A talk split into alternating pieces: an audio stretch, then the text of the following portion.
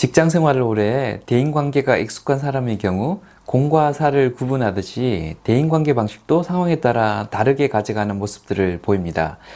조금 차가워 보일 수는 있지만 이익 기반의 대인관계 혹은 이해관계 중심의 대인관계 방식을 사용함으로써 상처도 덜 받고 업무적으로도 유능한 사람으로 보일 수 있게 하는 방법에 대해 이야기해 볼까 합니다. 이러한 대인관계 방식은 사이코패스들이 주로 사용하는 방식이기도 하고 사이코패스 성향이 있는 사람을 대하는 데에도 효과적인 방법이 될 수 있겠습니다.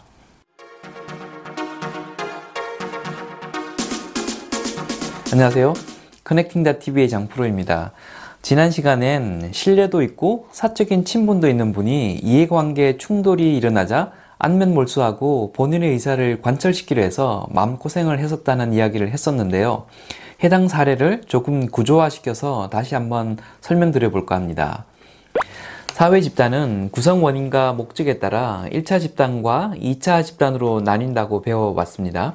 아시는 것처럼 가족이나 친구 등은 1차 집단에 속하고 감정적 친분 관계에 의해 결속력이 발생하며 관계 그 자체가 목적인 집단입니다. 2차 집단은 회사나 정당처럼 이해관계 충족을 목적으로 모인 집단이며 이해관계에 의해 결속력이 발생하는 집단입니다. 그림에서 보시는 것처럼 사회 초년생들은 1, 2차 집단 모두에서 1차 집단 중심의 인간관계 방식을 사용하는 경향이 있습니다. 선의와 진정성, 감정적 결속, 친분에 기반한 신뢰감의 확장 등이 1차 집단의 관계 방식일 텐데요. 1차 집단에선 성과보다 관계가 우선시 되지만 2차 집단인 회사에선 그렇지가 않죠. 그래서 관계 중심의 노력을 기울였다가 성과 위주의 작동 메커니즘에 의해 기대와는 다른 결과가 나오면서 마음의 상처를 받게 되는 일이 발생합니다. 선의를 가지고 솔직히 말했는데 그게 소문이 나서 불이익으로 돌아온다든지 철석같이 믿었던 부장이 나 말고 다른 사람을 진급시켜 뒤통수를 쳤다든지 하는 이야기들이 그런 사례 중 하나가 될 수 있겠습니다.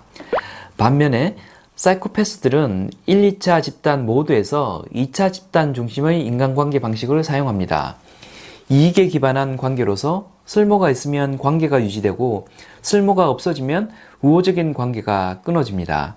그 쓸모라는 것이 기업 실적과 연관될 경우 실적 중심주의로 작동합니다.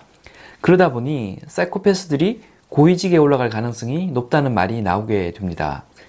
이익 여부에 따라 관계의 지속성이 결정되는 데에는 가족도 예외가 되지 않습니다.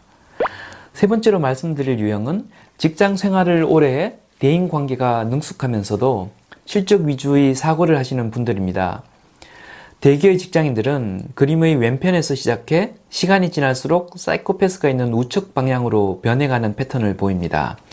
감정적 결속에 기반해 행동하면서도 조직이나 본인의 이익을 중심으로 의사결정을 합니다.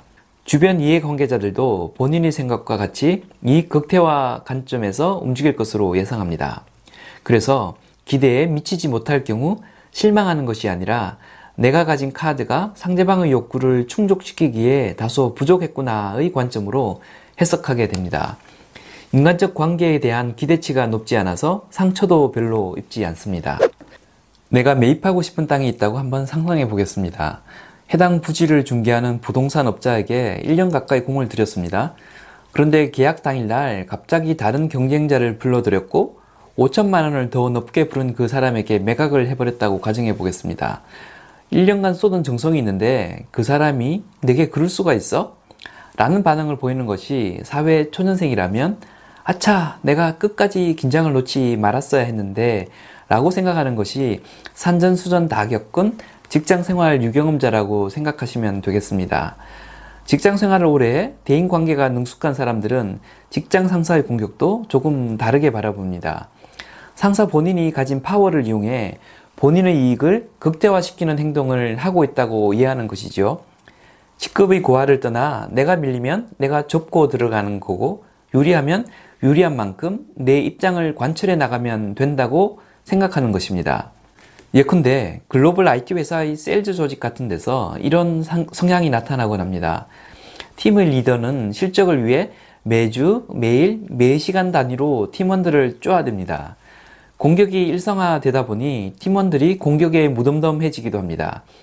이를 방지하기 위해 군기 잡기는 물론 인격적 모독을 동원해서라도 성과를 독려하는 경우가 다반사로 일어납니다. 이런 조직의 팀 리더들은 거의 사이코패스와 구분이 안 될 정도의 행동을 보이기도 합니다. 그렇다고 인간적인 관계가 없는 것도 아닙니다. 두 가지 트랙이 다르게 작동하다 결합되기도 하다 그럽니다. 팀원들은 이런 상황에 이미 적응을 해서 상사를 이해하고 본인도 그렇게 성장합니다.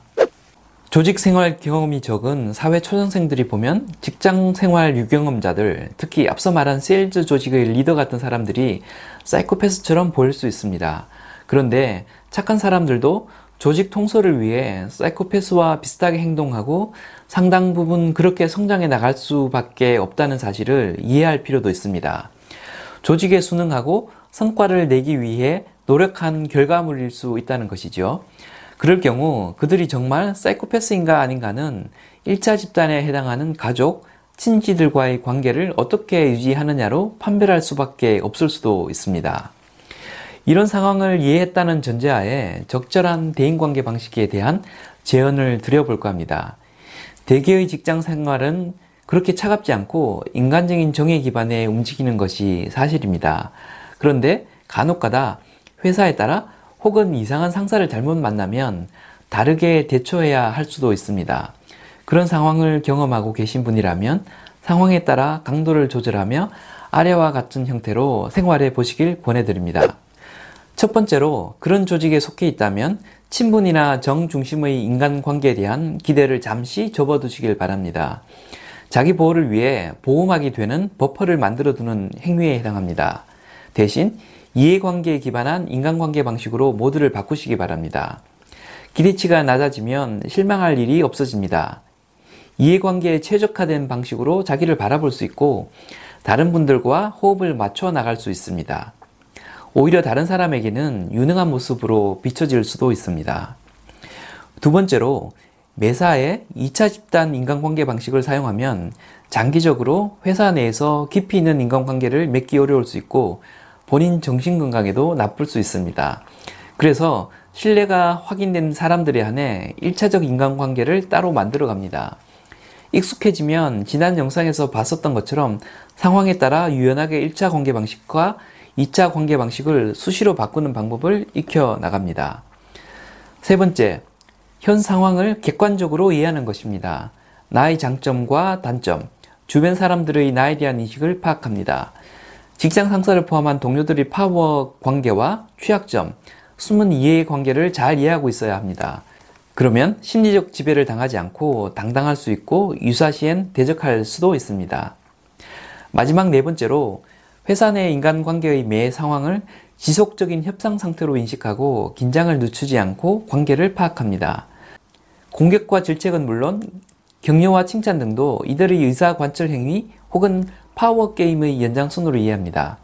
그러면 관계의 본질에 좀 더 접근할 수 있고 감정 소모도 줄일 수 있습니다.